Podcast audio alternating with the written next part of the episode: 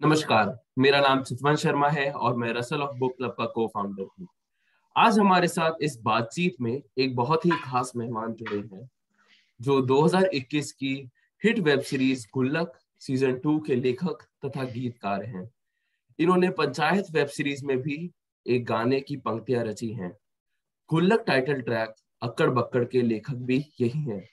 नमस्कार दुर्गेश जी। नमस्ते। आपका हमारे चैनल में स्वागत है। धन्यवाद धन्यवाद। सवाल जवाब का सिलसिला शुरू करने से पहले हम आपकी इजाज़त चाहेंगे। जी जी बिल्कुल स्टार्ट करते हैं। सर सबसे पहले तो आपको आपकी हिट वेब सीरीज़ गुल्लक के लिए बहुत बहुत बधाई। Thank you thank you Chitvan thank you sir पहला सवाल यह है कि आपको राइटर बनने की इंस्पिरेशन कहाँ से मिली और आपने कब डिसाइड कर लिया था? कि आप राइटर ही बनेंगे। कॉलेज के टाइम से मतलब एग्जैक्टली डिसाइड नहीं किया था कि राइटर बनना है। लेकिन ये था कि पढ़ना है, पढ़ने का शौक था। तो उस शौक को फॉलो करता गया और फिर रियलाइज़ हुआ कि अब जब पढ़ते हैं तो आपको ये समझ में आता है कि क्या लिखा गया है और क्या नहीं लिखा गया है। जो नहीं लिखा गया था, उस तरीके का कुछ लिखने का मन था। और I think graduation last year से लेके मास्टर्स के बीच में जो मैंने लिटरेचर पढ़ा, जो किताबें पढ़ी और जो उपन्यास वगैरह पढ़े, जो जिन जिन राइटर से मैं रूबरू हुआ वो उन, उनको पढ़ के मुझे रियलाइज़ हुआ कि मुझे लिखना चाहिए। और मैंने उसके बाद मैगजीनों में कहानियाँ लिखनी शुरू करी और वही एक्चुअली राइटिंग जर्नी की शुरुआत वही थी। सर आप पहले एडवर्टाइजिंग कंपनीज़ में काम करते थे और फिर आपने गुल्लक सीज़न वन का टाइटल ट्रैक लिखा। तो एड, और अब गुल्लक सीज़न टू का राइटर हैं आप और उसके सारे गानों की लिरिक्स आप ही ने लिखी है। तो एडवर्टाइजिंग कंपनी में काम करने से गुल्लक सीज़न टू तक का जो आपका सफ़र था वो कैसे तय हुआ? एडवर्टाइजिंग कंपनी में मैंने पाँच छह साल काम किया। मैंने काफ़ी बड़ी जो विज्ञापन एजेंसी एडवर्टाइजिंग एजेंसीज है उसमें काम किया like Leo Burnett DDB Mudra Publicis Havas Worldwide इन सब में काम किया। मैंने अलग अलग ब्रांड्स पे काम किया। मैंने फ़िल्में करी इंटरेस्टिंग फ़िल्में करी। पर वो थर्टी सेकेंड की जो दुनिया थी, वो एज अ राइटर मेरे लिए बहुत एक्साइटिंग नहीं थी, क्योंकि मैं, मुझे लिखना था और एडवर्टाइजिंग आपको लिखने का बहुत स्पेस नहीं देता, क्योंकि सब कुछ तीस सेकंड के अंदर कहना होता है। कई कई बार तो एक लाइन में आपको सब कुछ कहना होता है। और वो एक राइटर का ड्रीम जॉब नहीं हो सकता है। मतलब आप आइडिएटर हो सकते हैं, आप थिंकर हो सकते हैं, आप आप क्रिएटिव हो सकते हैं, आप कर्की हो सकते हैं, पर एक राइटर खालिश राइटर प्योर राइटर जो होता है, उसके लिए एडवर्टाइजिंग नहीं बनी है। तो एडवर्टाइजिंग में आई डोंट थिंक कि बहुत अच्छे लंबे समय तक काम करने वाले लोग जो है, उनकी राइटिंग मेरा ये डर था एडवर्टाइजिंग में कि मैं बहुत लंबे समय तक रहा तो शायद मैं राइटिंग का जो फॉर्म है लॉन्ग फॉर्म जिसको प्रॉपर राइटिंग बोलते हैं, वो शायद मैं मिस कर जाऊँ, वो उस पर शायद मेरा अभ्यास ना रहे तो मैं क्रेव करता था एडवर्टाइजिंग से निकलने के लिए। हालाँकि जिंगल्स विंगल्स लिखता था अलग अलग ब्रांड्स के लिए, और वहीं से फिर गुल्लक वन के जो डायरेक्टर थे, उनको उनको मेरे जिंगल्स पसंद थे तो उन्होंने गुल्लक वन का टाइटल ट्रैक लिखने का मौका दिया 2019 में। और वहीं से फिर मेरी लाइफ में टर्निंग पॉइंट उस गाने को लिख के ही आया। अक्कड़ बक्कड़ जब मैंने लिखा, उसके बाद ही मेरी लाइफ का एक टर्निंग पॉइंट था जो आया मेरी लाइफ में और गाना लोगों ने पसंद किया और फिर पंचायत का गाना लिखने का मौका मिला। फिर उसके बाद ऑपरेशन एमबीबीएस डाइस का जो शो है उसका गाना लिखने का भी मौका मिला सीज़न वन सीज़न टू के गाने लिखे। फिर कॉमेडी कपल करके एक फ़िल्म है साकिब सलीम की इजी फाइव पे उसका गाना लिखा मैंने। और uh, फिर गुड गुल्लक टू आया। गुल्लक टू तो पूरा शो ही लिखा मैंने गुल्लक टू लोगों को पसंद आया। और अभी फ़िल्म फेयर पाँच फ़िल्म फेयर अवार्ड जीते हैं, गुल्लक टू ने बेस्ट शो का अवार्ड मिला है उसको। तो हाँ उस गाने से ही मेरी जर्नी चेंज हुई है। उस गाने, वो गाना मेरी लाइफ में टर्निंग पॉइंट था कड़बक्कड़ सर, अब एडवर्टाइजिंग की बात आ ही गई है तो आप जब मल्टीनेशनल एडवर्टाइजिंग कंपनीज़ में काम करते थे, और आज जब टीवीएफ और बहुत सारे सिमिलर प्रोजेक्ट्स में काम करते हैं तो उसमें क्या अंतर आया है? और जो मल्टीनेशनल एडवर्टाइजिंग कंपनीज़ में काम करने वाला दुर्गेश सिंह और आज की डेट वाला हम्म। दुर्गेश सिंह में आप क्या डिफरेंस बताना चाहेंगे? यार बहुत डिफरेंस है। कॉन्फिडेंस का फ़र्क है। जो काम अभी मैं कर रहा हूँ ये काम मैं करना चाहता था सालों से। जब आप अपने पसंद का काम करते हैं तो आपके कॉन्फिडेंस में फ़र्क आता है आपकी पर्सनैलिटी में फ़र्क आता है आपके बोलचाल रहन सहन आपके कपड़े पहनने के ढंग में, आपके अंदाज में डिफरेंस आता है। और वो एक चीज़ हुई है जो एडवर्टाइजिंग में काम करते, क्योंकि मैं सेटिस्फाइड नहीं था। मैं ये नहीं बोलूँगा कि मैंने सीखा नहीं, मैंने सीखा बहुत एडवर्टाइजिंग ने मुझे सिखाया, खासकर इनसाइट्स पे सोचना सिखाया थॉट थॉट्स में क्लैरिटी आई। पर क्योंकि मैं अपने मन पसंद का काम नहीं कर रहा था तो मैं बहुत कॉन्फिडेंट नहीं था। अब मैं बहुत कॉन्फिडेंट हूँ अपने काम को लेके, क्योंकि ये क्राफ्ट ओवर द ईयर्स मैंने अर्जित किया है। ये क्राफ्ट मेरी जर्नी में मेरे साथ रहा है। अब इस क्राफ्ट पे धीरे धीरे मुझे और काम करना है, और अभी भी गुल्लक की सक्सेस के बाद मुझे थोड़ा कॉन्फिडेंस ही है कि यार चलो ठीक है, मैं जो सोचता था या जिस तरह की कहानियाँ मैं कहना चाहता था, उस पर लोगों ने भरोसा दिखाया है। और ये भरोसा एक्चुअली बहुत बड़ी रिस्पॉन्सिबिलिटी है। मेरे आगे आने वाले कामों के लिए कि क्योंकि लोगों का लोगों की उम्मीदें बढ़ गई हैं। लोग इंतज़ार कर रहे हैं कि अब क्या आएगा। जैसे गुल्लक थ्री अभी शूट किया हम लोगों ने। अब जल्दी आपको गुल्लक थ्री देखने को मिलेगा। तो आ, आ, तो हाँ मतलब कॉन्फिडेंस बढ़ा है मेरा इस इस इस डायरेक्शन में मूव करके। कॉपरेट छोड़ के और अपनी पसंद की दुनिया में टीवीएफ की दुनिया में नौकर कहानियाँ कह के। और सर एक लेखक की हैसियत से आप क्या कहना चाहेंगे कि एडवर्टाइजिंग कंपनीज़ में आपको वो अपना एक्सप्रेशन नहीं मिल पा रहा है अच्छे से? और अपॉर्चुनिटी नहीं मिल पा रहा था। नहीं नहीं मिल पा रहा था। एक राइटर के लिए एडवर्टाइजिंग ड्रीम जॉब नहीं हो सकती। Okay sir.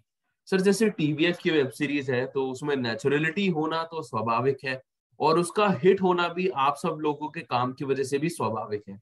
तो आप जैसे गुल्लक सीज़न वन की टीम से जुड़े हुए थे आपको पता चला कि गुल्लक सीज़न वन बहुत बड़ा हिट था। तो उसके बाद जब आपने सीज़न टू लिखने का आपको मौका मिला तो क्या वो प्रेशर तो ऑफकोर्स होगा कि सीज़न वन हिट है। तो आपने उसको डील कैसे किया? आप उस ऊपर कैसे यार प्रेशर प्रेशर बहुत था प्रेशर बहुत था लोगों ने डाउट भी किया। पर वही है कि डूबते को तिनके का सहारा कि अगर मुझे नहीं करना होता मतलब मैंने अपनी लाइफ का डेढ़ साल गुल्लक सीज़न की राइटिंग को दिया है तो मतलब मैंने कुछ कसर नहीं छोड़ी। मुझे, मेरे पास एक मौका था जिसमें मुझे प्रूव करना था। अगर मैं वो नहीं करता तो शायद कुछ होता नहीं। और मैंने वो किया और करके दिखाया। और हाँ मतलब डर था नर्वसनेस थी। प्रेशर बहुत था, पर अच्छा काम प्रेशर में होता है ये बात सच है। सर जैसे अब गुल्लक के डायलॉग्स पे आते हैं तो गुल्लक के डायलॉग्स एक ऐसी चीज़ थी जिन्होंने मैं बताऊँ मैंने और मेरी पूरी फैमिली ने गुल्लक सीज़न वन और टू वन गो में देखा पूरा हम्म। मतलब एक बार भी हमें ये मन नहीं किया कि हम इसे बंद कर दें क्या है मतलब इतना अट्रैक्टिव हम्म। है उसके डायलॉग्स ये हैं तो डायलॉग्स हम्म। जब आप स्क्रिप्ट लेके गए टीवीएफ की टीम के पास तो और एक्टर्स को समझाने में उन्हें मनाने में कि इसका ह्यूमर ऐसे है इन सब चीज़ों में बताने में आपको अपनी स्क्रिप्ट अप्रूव करवाने में कितना टाइम लगा? कितने आपने रीराइट्स किए? कैसे हुआ है लंबा लंबा टाइम लगा। समझा आपको आपका लिखा हुआ समझाने में जब तक आप सफल नहीं है। तब तक दुनिया आपको आप, आपके लिखे हुए पे डाउट करती है। आपके किसी भी काम पे डाउट करती है जब तक आप सफल नहीं है। जैसे ही आप सफल होते हैं सबको सब काम अच्छा लगने लगने लगता है। कहते हैं ना सफलता के सौ माई बाप होते हैं सफलता का कोई नहीं होता है। तो आ, मैं तो उस समय सफल था नहीं तो मैं हर ड्राफ्ट पे क्वेश्चन हुआ।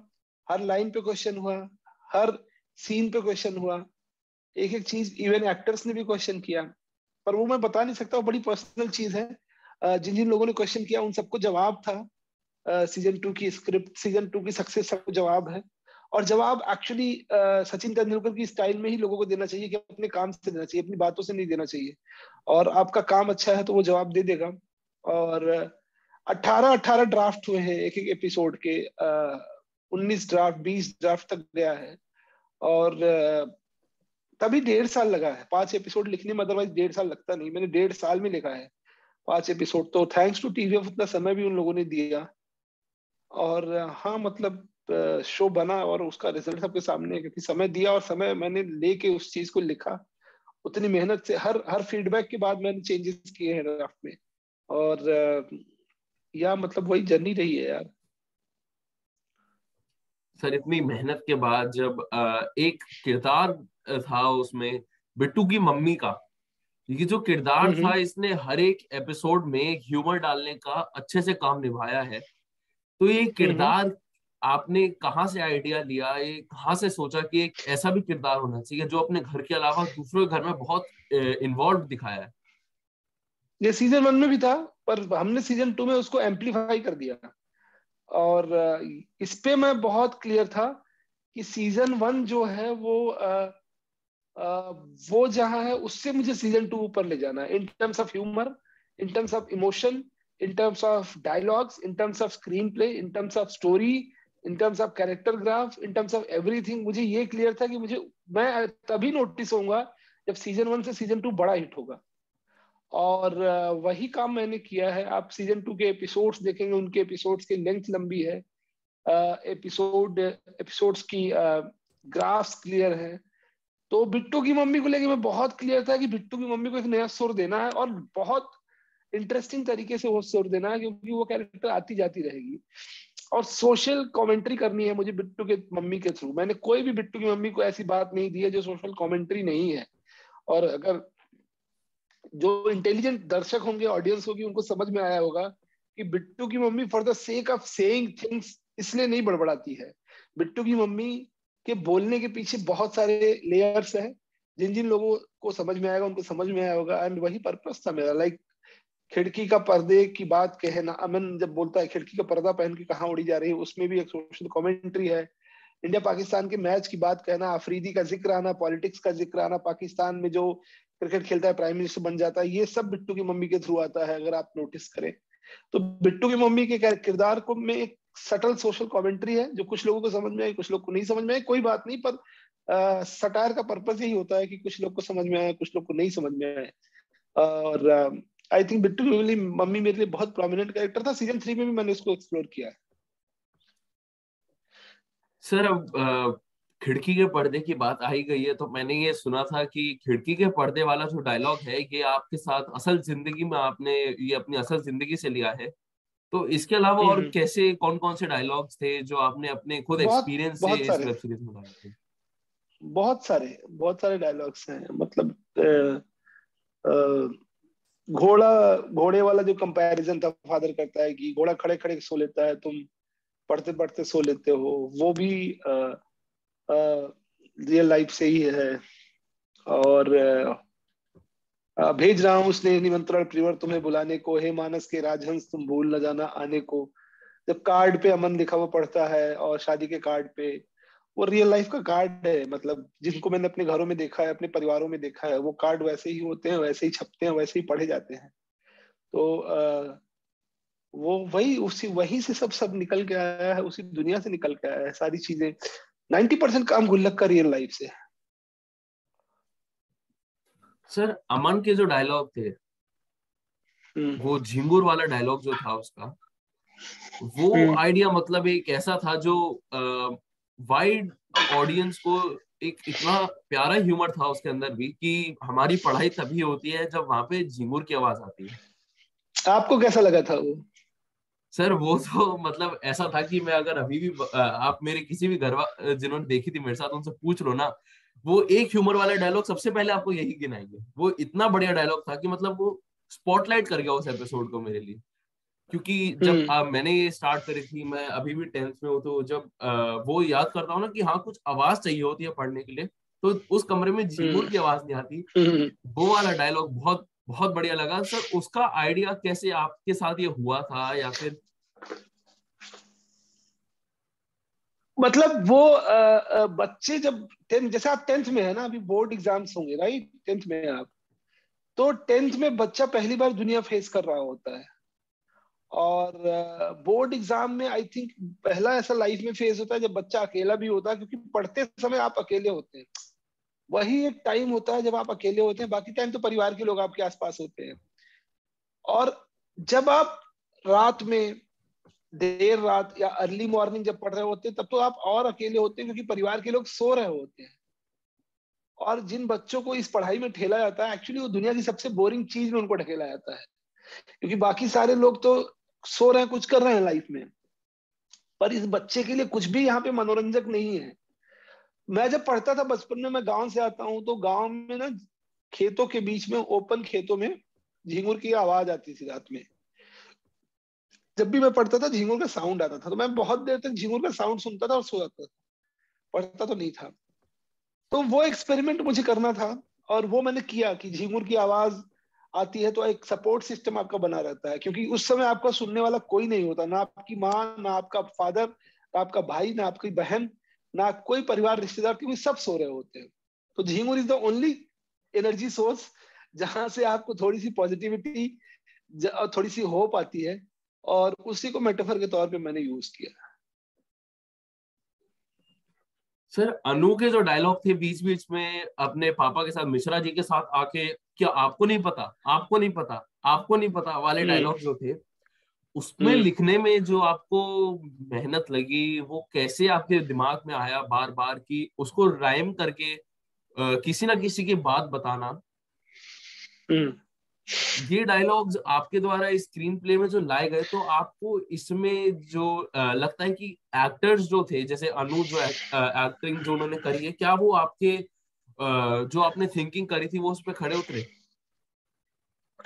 हाँ एक्टर्स ने तो खासकर वैभव ने, अनु ने जो काम किया, वो काफ़ी आई थिंक काफ़ी बेहतरीन काम है। वो जितना सोचा था मैंने, उसने उतना ही अच्छा काम किया है और उतने अच्छे से इस किरदार को निभाया है और हाँ ये क्राफ्ट पे ओवर द इयर्स काम करने की वजह से उसको तराशता गया उन लाइंस को तराशता गया और वो टफ होता है। एज एन एक्टर आपके पास मोनोलॉग्स आना और उनको बोलना बहुत टफ होता है। पर अन्नू ने करके दिखाया तो वो आ, आ, एक राइटर के लिए एक ड्रीम भी होता है कि जब एक्टर्स परफॉर्म कर रहे होते हैं उसकी लाइंस पे उसके लाइंस को अच्छे से निभा रहे होते हैं तो एक राइटर का ड्रीम होता है जो पूरा होता है। सर अब जैसे सीज़न टू को रिलीज़ हुए एक साल होने वाला है कुछ दिनों में और अब सीज़न थ्री भी आने वाला है। तो सीज़न टू का रिव्यू आपके लिए कैसा आया? मतलब कोई एक ऐसा कमेंट किसी बड़े आदमी ने आपको दिया हो कि हाँ उसे आपका काम बहुत ज़्यादा सेटिस्फाइंग लगा? यार अनुपमा चोपड़ा का जो रिव्यू था वो आ, जो ट्वीट था अनुपमा चोपड़ा का वो मेरे लिए एक सेंस ऑफ़ अचीवमेंट है। क्योंकि हम लोग उनको पढ़ते हुए बड़े हुए हैं। और फ़िल्म कंपेनियन पे जब मेरा इंटरव्यू हुआ जब मैं फ़िल्म कंपेनियन पे इंटरव्यू देने गया तो आई थिंक वो एक समय था जब मुझे एक ये रियलाइज़ हुआ कि अच्छा मैंने यहाँ तक सोची नहीं थी कि एक एक, एक पहले ही शो में यहाँ तक मैं आ जाऊँगा फ़िल्म कंपेनियन के उसमें। तो आई uh, थिंक वो काफ़ी फुलफिलिंग एक्सपीरियंस था एंड वो मेरे लिए बहुत मेमोरेबल पल था। अनुपमा चोपड़ा शो में जाना और उनका मेरा मेरी मेरी राइटिंग की तारीफ़ करना। सर गुल्लक सीज़न टू एक तरह से आपकी लाइफ में एक स्पॉटलाइट बन गया।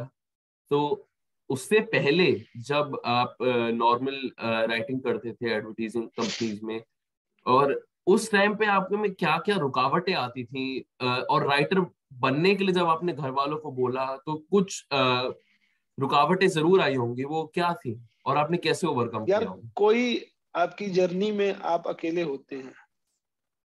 और आपकी जर्नी में आपको ही बिलीव करना पड़ता है।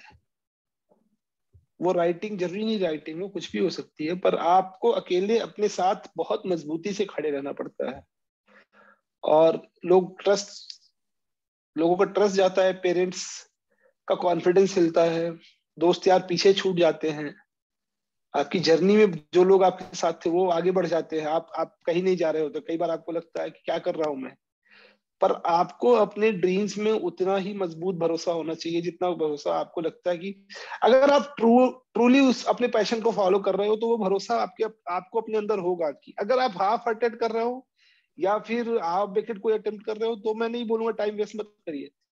पर अगर आप पूरी तरीके से अपना पैशन फॉलो करना चाह रहे हो तो वो उसके साथ पाँच साल, आठ साल, दस साल आप खड़े रहेंगे, पर यकीन करिए सक्सेस मिल जाएगी।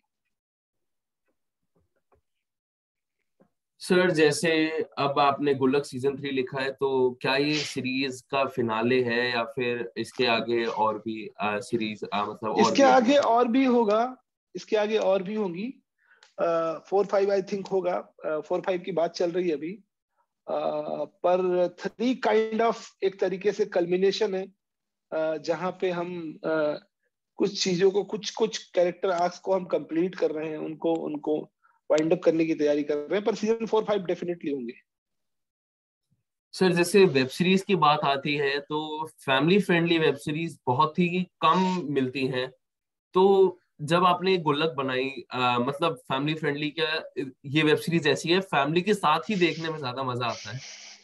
तो हम्म। इसका रिव्यू लोगों से आपको कैसा मिला कि हाँ आ, कोई ऐसी वेब सीरीज़ आई है जो आ, बिल्कुल जिसमें नेचुरलिटी है एक लोअर मिडिल क्लास फैमिली की असलियत दिखाई है तो इसका रिव्यू हम्म। लोगों से आपको कैसा मिला?